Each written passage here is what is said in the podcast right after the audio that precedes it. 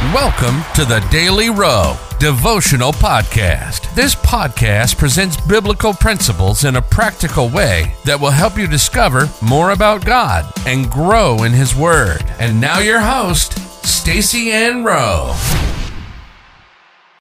Welcome again, friends, to another daily devotional. Today we focus on the topic God is able. The Bible verse comes to us from Numbers 11, reading verses 21 to 23. And Moses said, The people among whom I am are 600,000 footmen. And thou hast said, I will give them flesh, that they may eat a whole month. Shall the flocks and the herds be slain for them, to suffice them? Or shall all the fish of the sea be gathered together for them, to suffice them? And the Lord said unto Moses, Is the Lord's hand waxed short? Thou shalt see now whether my word shall come to pass unto thee or not. Remove whatever limits you have placed on God concerning your situation, because there is nothing that is impossible with Him.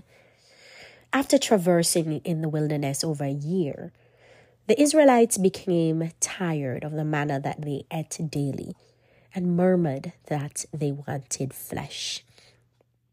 God heard their murmuring and told Moses to tell them that they should sanctify themselves and that they would eat flesh for an entire month.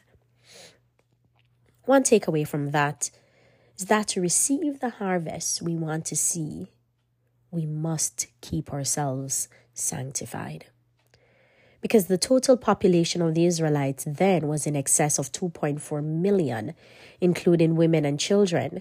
Moses thought that it was incredulous that God would have said that he would give them flesh to serve them for a month.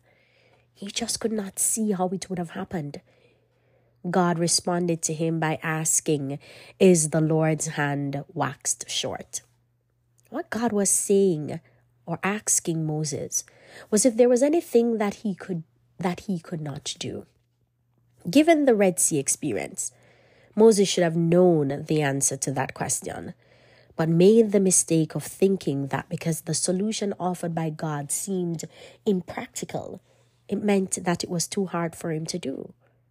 We too sometimes made that mistake, but nothing could be further from the truth.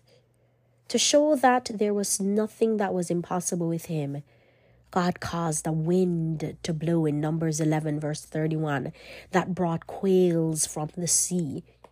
There were so much that it extended round about the camp three feet high a day's journey.